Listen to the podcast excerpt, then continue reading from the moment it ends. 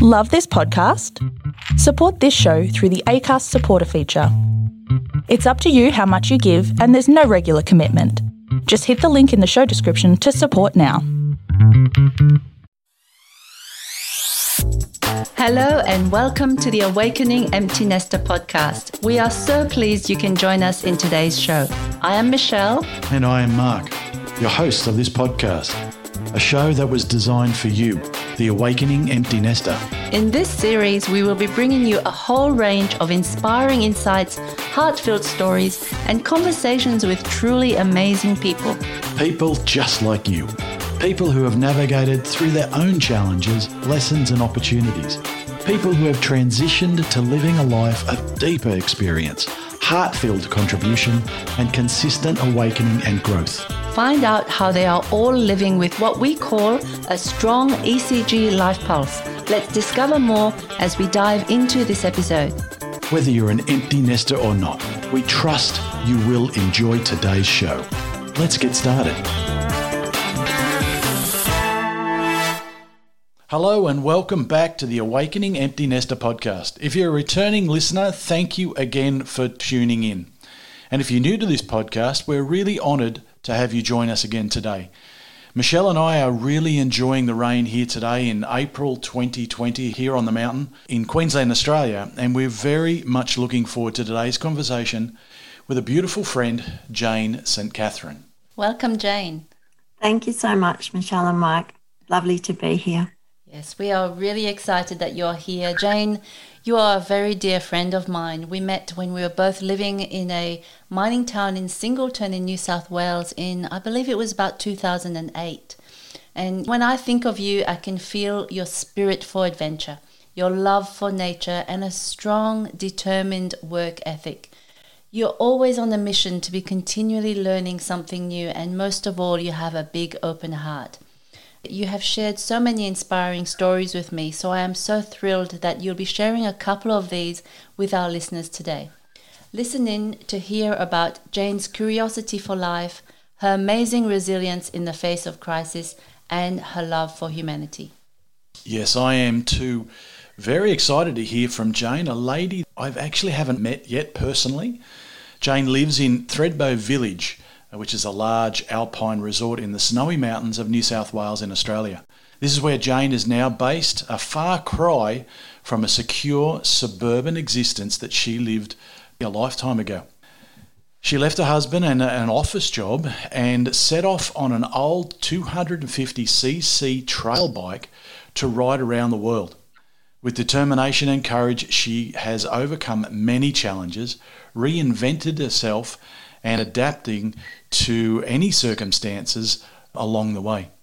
A lady who embraces learning, she has immersed herself into many diverse experiences, from working in Parliament House to prawn trawlers, driving 400 ton mining trucks, and teaching children on outback Australian cattle stations. Jane is now living her dream based in the cool, snowy mountains and travelling whenever possible. Yes, wow. What a life, Jane. What a life. I'm sure many of our listeners are going, "Oh, I'd love to do that." So tell us tell us about how it all started. Oh, I guess I was born a gypsy. I was born with a travel wanderlust and my earliest dream I can ever remember was just wanting to travel and then wanting to ride a bicycle around the world actually, not a motorbike originally, it was oh, bicycle. I just wanted to set off and spend my life riding. And then I got married, and my husband at the time said, Would I marry him? And I, I said, Yes, as long as I can still ride my bike around the world. Mm-hmm. He said, Yes, of course, because he wanted to marry me. So, 11 years later, of public servant working behind a government desk and renovating and just working, working, working, and living in suburbia, I got chronic fatigue. And I was really sick for 12 months, complete, like just so, so sick. And then I thought, I don't want to just live my life like this and I, I could be sick forever. I really desperately want to ride my bike around the world. Hmm. And then, um, so I thought maybe a motorbike would be a bit easier than a bicycle after being so sick. Right. So to ride a motorbike. I thought, well, how hard can that be? I've ridden a bicycle forever. It's just a bike with a, with a motor. I'll be right. So I just, yeah, I, I learned to ride a motorbike. I left my husband and I took off, just set off to go around the world with next to no money, broken down old bike. And um, yeah, I didn't really get very far. but I had a million adventures along the way. First of all, went to um, do some governessing on a cattle station or home tutoring, it was that was heaps of fun. But I realised I couldn't even ride my motorbike as well as the seven year old boy on the cattle station all his life. And I was still on my P plates when I set off to go around the oh, world. Oh, yes, I, I, and then I went prawn trawling, went to work on a prawn trawler thinking that would be good money and got completely and utterly ripped off. Got $300 for working about 22 hours a day, it seemed like, day and night. We worked most of the night and all day as well. And he ended up not paying me. So I just burst into tears and went to find some more work. And then I ended up in a pub in Cape York, which was really, really interesting as well. Such a fascinating lifestyle up there in a tiny town. Yeah, then I went, oh, then I ended up having to sell the bike because I just really had no money and it wasn't worth trying to ship it I did go on around the world on that particular occasion without the bike. I carried all my bike gear with me, thinking I might be able to buy a new bike somewhere along the way, but ah. never got that. so I home again and uh, bought a new motorbike a few years later and, and shipped that out to New Zealand to travel. But there was just oh, so many ups and downs along the way. And the adventure of, I guess, at one stage I, I was just mopping floors in an old tin shed pub thinking, I, have got a science degree. I've got two science degrees. What, what am I doing just mopping floors? Mm. And then realized it's just all part of the fabric of life. It's just part of the adventure. You know, if I hadn't stopped here in this tiny little town and decided to take a, a job just doing whatever it took, then I wouldn't be meeting these people. I wouldn't be having these adventures and I wouldn't be learning more about life I just thought you you can't be too good to to do the lowliest job. It's mm-hmm. just all it's all part of the interest of life, mm-hmm. part of the roller coaster, as I call it. Yeah. Beautiful. That's an amazing insight, Jane. That's very humbling to step back away mm. from two degrees and all the achievements, working in Parliament, those sorts of things, to step yourself mm. back and say, I'm just a person. I can do whatever I want. If I can help out in whatever capacity, then that's an amazing place, soulful mm. place mm. to be in. So uh, mm. that's that is awesome. And to have that gratitude in yourself to to be aware enough to have that gratitude for the experiences of the people around you, the humanity around you, and what you gain from that and what you give to them as well. That's beautiful. So that was a period of your life where you already were showing so much resilience, so much determination to keep going. You were living a dream that had been brewing in yourself for a long, long time. And so you were having an adventure, you were on your bike for part of that period, working in different areas, meeting people in different towns around Australia, around the world. What happened after the pub? Where did you end up after, you know, you had to sell your bike? I went across to the US and I worked as a summer camp counselor for one season wow. for fun. And then I traveled on mm, back across the US with some friends that I met there at the summer camp. And then on up to Alaska in the middle of winter. So it was January, beginning or middle of January when I went up to Alaska on the ferry. Well, as you know, I love the cold. Yes. And was just the local ferry. I thought, well, there's a big city up there, there's towns, people live there, people have been living there for centuries. So life goes on. Uh-huh. And something, you know, something must be open. I'll just jump on the ferry and go and find out for myself. And it was the thermometer bottomed out at minus 60. and it was absolutely magnificent. I just really loved that. and Yukon Quest dog sled, the beginning of it. And then I took a bus and saw them coming in at the other end. And then I just, I think from there, I went on a train across Canada and back home, uh, managed to get to Bangkok, I think. And then I got a cheap flight from there, got back home. And then I worked back up here in the mountains near where I grew up mm-hmm.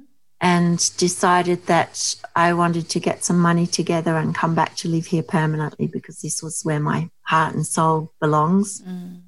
So I went to Melbourne from there thinking that I would get a proper sort of office job, a well paid job and can I just ask you a quick question, Jane? So, what period of time was that? That section of your journey from the cattle from farm and was, all of through Australia to uh, was that over a couple of years? Was that over yeah, a couple that? of years? I was away overseas about a year. Then then I came home and was working in Thredbo here for a year and a half or two years, right. and then I went to Melbourne so that's back in about 2000. I was in Thredbo, okay. went to Melbourne there. Mm-hmm. And then I made a, an investment with some people that I thought, well, I didn't actually know them. Anyway, it's a long story, but I went into a property investment and I ended up virtually living on the street. I was actually renting a small apartment and I knew that the following month I wouldn't be able to come up with my rent. So I was looking out the window at the bridges, thinking, how um, how does one go about living under a bridge, and which bridge might be the safest place to live under? So I had to sell my motorbike. I had a different, had a newer motorbike by then, and walked home in tears. There were a lot of tears through my stories. so I just kind of whittled everything down. I went right to my last grain of rice and right to my last everything. Mm-hmm. And a friend drove me to the supermarket to get some boxes to pack things up into. And another friend took my things and stored them.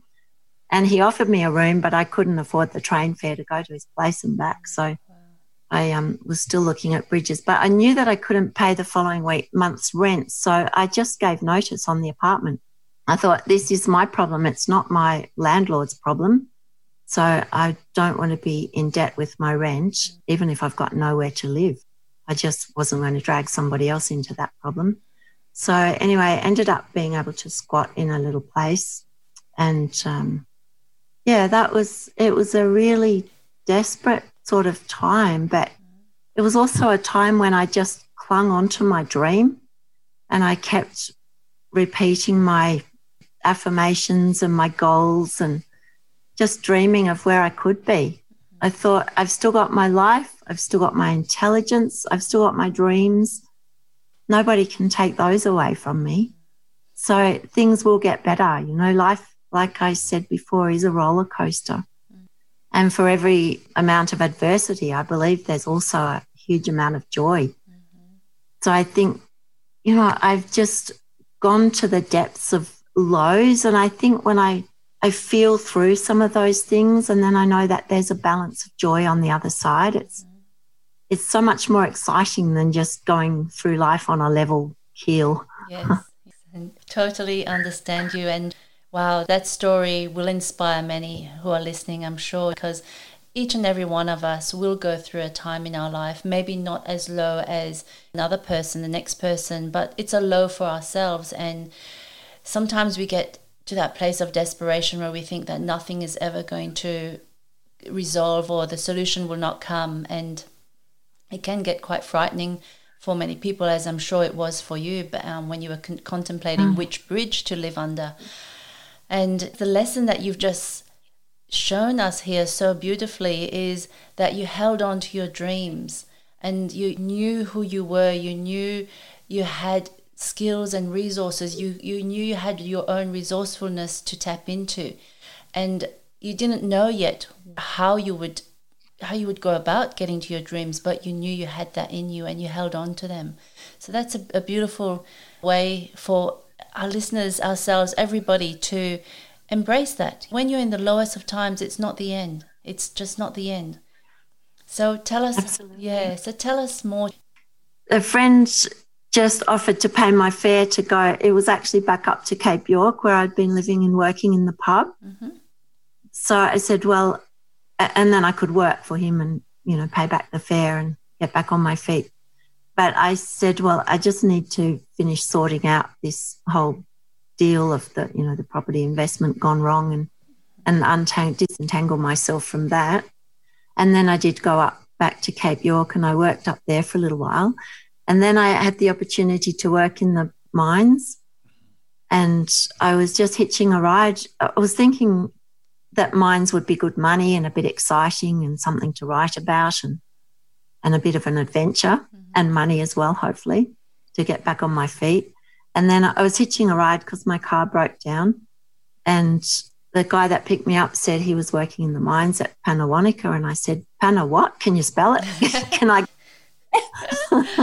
How can I get a job there? so he said that he would send my resume through to the to the superintendent in Western Australia in the Pilbara. Mm-hmm. And then I just ended up jumping in my car and driving for 11 days around at the top of Australia and down to Pannawonica in the hope that I would get work. And I did after a few weeks, I got work there. Okay. And so I was driving trucks in the mines for, uh, well, it ended up being seven years altogether, but over there it was a couple of years. I made the mistake of falling in love and getting my heart broken. And then I left there in a blur of tears and went off in search of the next adventure. Right. Wow. and, and Jane, describe the trucks that you were driving. So they're 400 tons. They were the same weight as a fully loaded jumbo. The wheels, you've seen pictures of them. The wheels are twice as tall as I am, and I'm quite tall. So they were monsters, really. Yeah. can remember the very first day getting on the bus. I've written about all these different bits and pieces. There's snippets in my blog called Inspiring Women Who Travel. Yes. And there's snippets of different adventures on my blog. So the first morning that I was driving on the bus, driving into the to the mine, and there's these 10, 12 monstrous trucks lined up there in the morning sunrise. Mm-hmm. And I thought, oh, no, it's really terrifying. And I already had a heavy rigid license, and I thought, no, they're going to expect me to know how to drive a truck. Uh-huh. But you train on the job, and it was really good fun, actually. Very, very different to a bike. Yeah, very. like a wow. hundred times the size. Or more. Yeah. yeah. Oh, much, much more. Yeah. Wow. I've only seen images of those. I've never been anywhere close to some of those no. large trucks, so I don't really have a a full appreciation of it. But it's certainly one of those things that be go, oh, I'd love just give me a couple of hours to drive one of those. That'd be an amazing experience. so the size of the cab itself, would it be a size size of a room? It's the cabin is just sort of like a normal car in a way. Oh, is it? It's okay. got there's a training seat as well.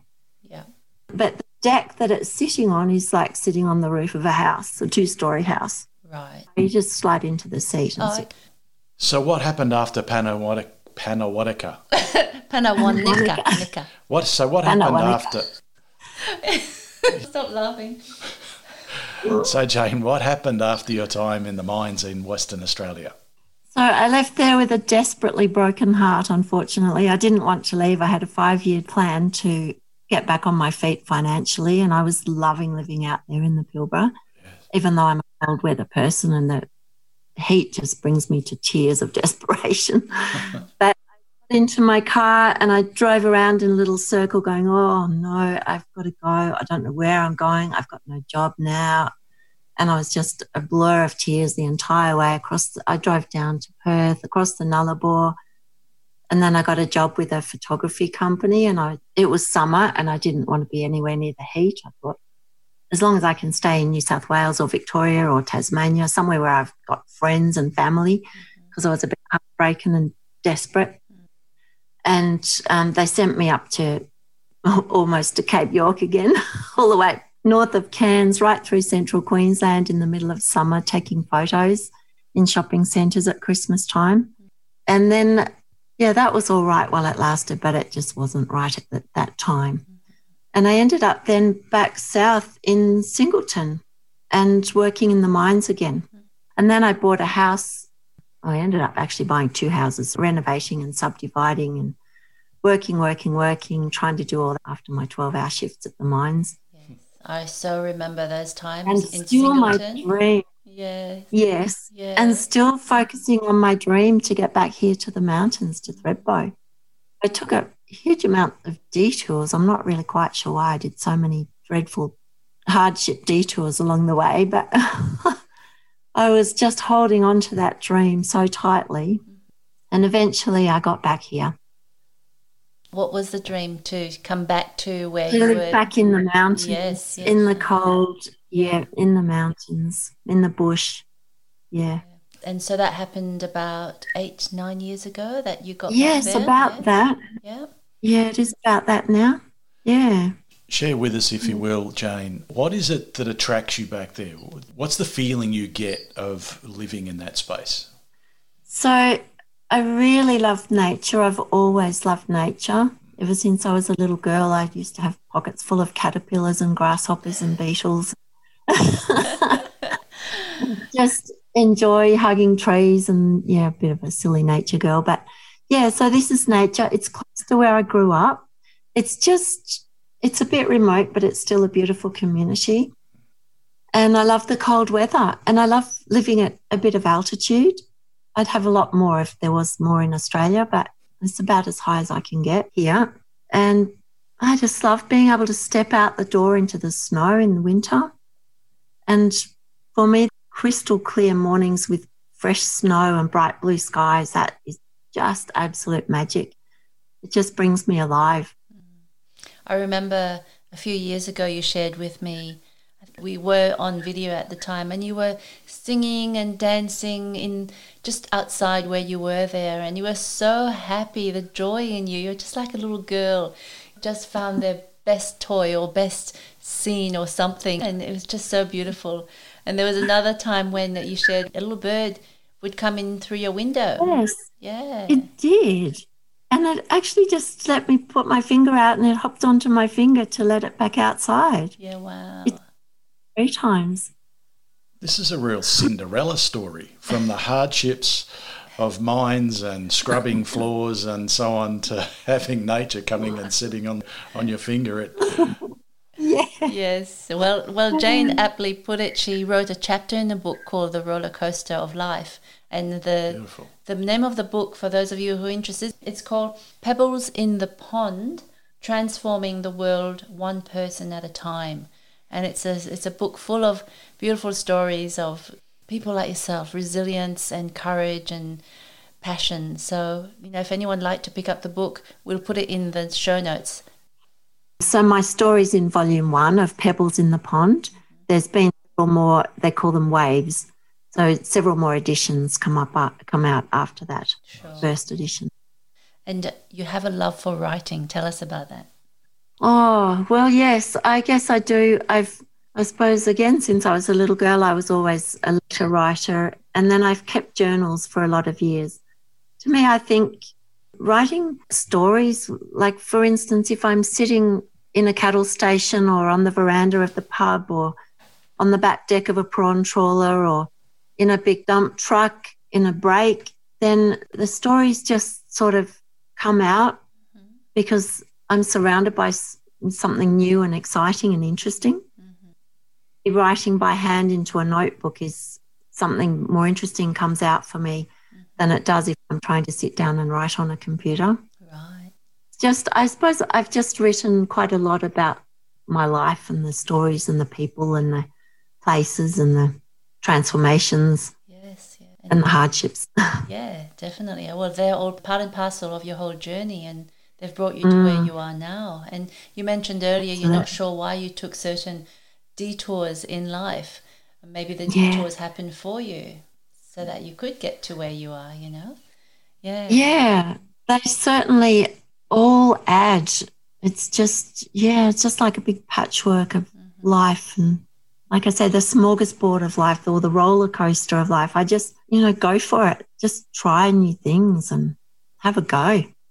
That's that's an amazing spirit, an amazing outlook on life, isn't it? A lot of us get stuck into the treadmill, like where you were prior to, Yes. Oh, you know, yeah. going on your adventure. So, would you mind sharing, say, three lessons what you've learnt just in this period?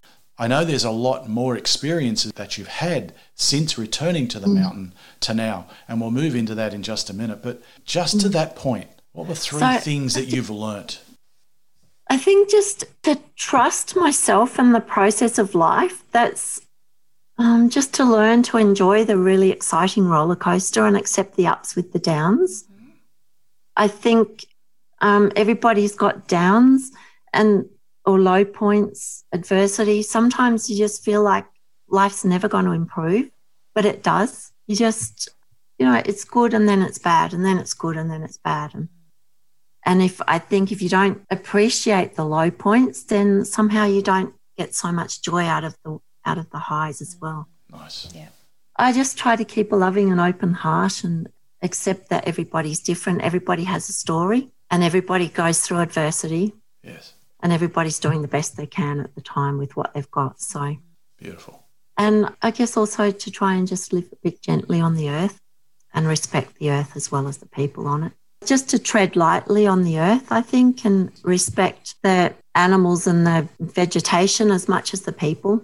Just be kind to the planet. Yeah. So the first one is to embrace the roller coaster of life, to know that that is the adventure of life, right? And we talk about the ECG life pulse and we teach people to really embrace life. It's to open yourself up to new experiences, to to contributing from your heart and to growing every single day. And we liken that to an ECG graph, the, the pulsing of it. So if you're not pulsing, you're flatlining. So the roller coaster, it might be scary, but it can be so much fun on the other side as well. And then the second lesson was to again embrace everyone for who they are, for their experiences, the adventures they have gone on in their life, and to know that everybody has a different different outlook on life, different perception, different beliefs, but yet loving them for who they are. So that's that's a really really I think very special one because sometimes we can go around judging people for what they do, what they think, what they believe, and we can isolate ourselves quite a lot through our own judgment, not only of them but of ourselves as well. And then the third one is to be gentle on nature. It's your love of nature and your, your love of human beings, people, the earth, the animals, the plants, you know. And right now, it's thriving with the isolation, the lockdown that's happening at this time of the world, and a lot of yeah, nature is feeling like it's being touched with a gentle hand at the moment. So I love those three. Beautiful. So, what's next? After you've returned to the mountain, you're back into your soul space, and I know you've had some further adventures overseas to various places. So, please share your next phase, your next chapter. So, my dream was to have a sunny, light filled base in the mountains and to be able to still travel and write as much as, as I could. Well, last year I returned from 15 months traveling around the world Wow. again. So, I went to South America and traveled mostly alone the whole length of South America. And I'm now continuing to try and learn Spanish as a result of that. And yeah, that was something that I'd wanted to do forever. Some of the most exciting places to see in South America, to walk in the Andes, and also went to Antarctica, which was a, a dream as well. I know Michelle's a That's- penguin fan. yes, that's my dream to see the penguins. Yeah, so it was just that whole adventure. I mean, people keep saying, Oh, you're so brave. I wouldn't be able to do that. And then I've said to people and put in my blog, sort of the essence of that is just to stretch the boundaries little bit by little bit. You don't have to go from never going out for dinner alone to going around the world alone for months. You know, it's just bit by bit by bit. Mm-hmm. And I haven't always been that brave or courageous or independent, but I just little bit by little bit can stretch, mm-hmm. stretch the boundaries, I say, rather than leap out of the comfort zone. Mm-hmm. So, being gentle on yourself as you pursue your dream. Yeah. Yeah. Yeah. And just be prepared and know what you want as well. Yes. Nice. You know, South America is such a beautiful and exotic place to go to that not many people go to, right? So, what were some really cool places that you saw and experienced that, that would inspire somebody to go there? Mm, maybe Antarctica as well. Yeah. Antarctica is just gorgeous, and that's been a dream forever. I really wanted to work there as a scientist in decades gone by. it's the silence and the huge vastness of it and the wildlife everywhere, like just thousands and thousands of noisy, smelly penguins to you and little seal babies with huge eyes just rolling their heads around in front of you. And, ah. and I took a kayaking option as well, which is fabulous. That was just indescribable. Just kayaking through ice floes and over brash ice with whales and penguins zooming along past you yeah. and seals lying around on the ice. Yeah. Just incredible. How did you get there, Jane? What was it, an so organised trip, or did you get on your motorbike, as it were, and just head on down there by yourself? And then jumped on a kayak, jumped on a kayak and went from South America to Antarctica. No. Yeah. no, it's a ship. It takes a few days to get there on a ship. So I went from a town called Ushuaia at the very south of South America, and there's quite a lot of cruise ships go from there. And so you stay on the ship, although we did camp one night on the ice.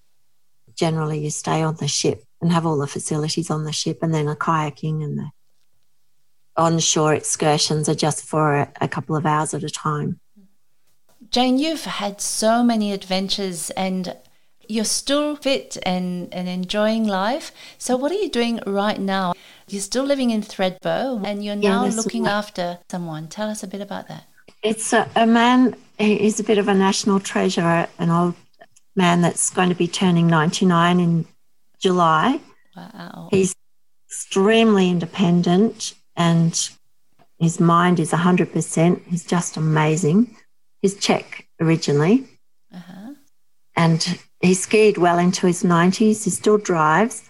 So I've just got the opportunity here to, well, not so much a carer because he doesn't need caring for, but mm-hmm to be here and uh, keep a bit of an eye on him and help out where I can. Oh, that's beautiful. And that's especially important at the moment because his family and um, friends can't come and visit, right. so they need to know that he's he's okay. And yeah, oh, that's a beautiful, beautiful act of service you're doing there. Um, and also to be inspired by him. He's 99 and he's still still active, still skiing and driving and you not skiing anymore, oh, but skiing, yes, yeah. until the last few years. Yeah, yeah absolutely. Wow. Okay. A question for you, Jane. You've already filled your life with so many adventures. What is next? What do you dream of next?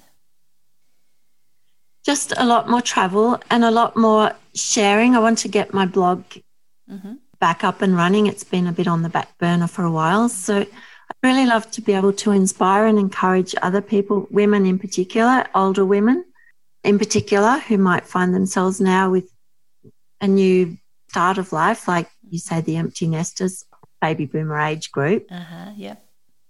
Yeah, just to encourage and support people to be able to follow their dreams and and do what they'd like to do with their lives. Yes.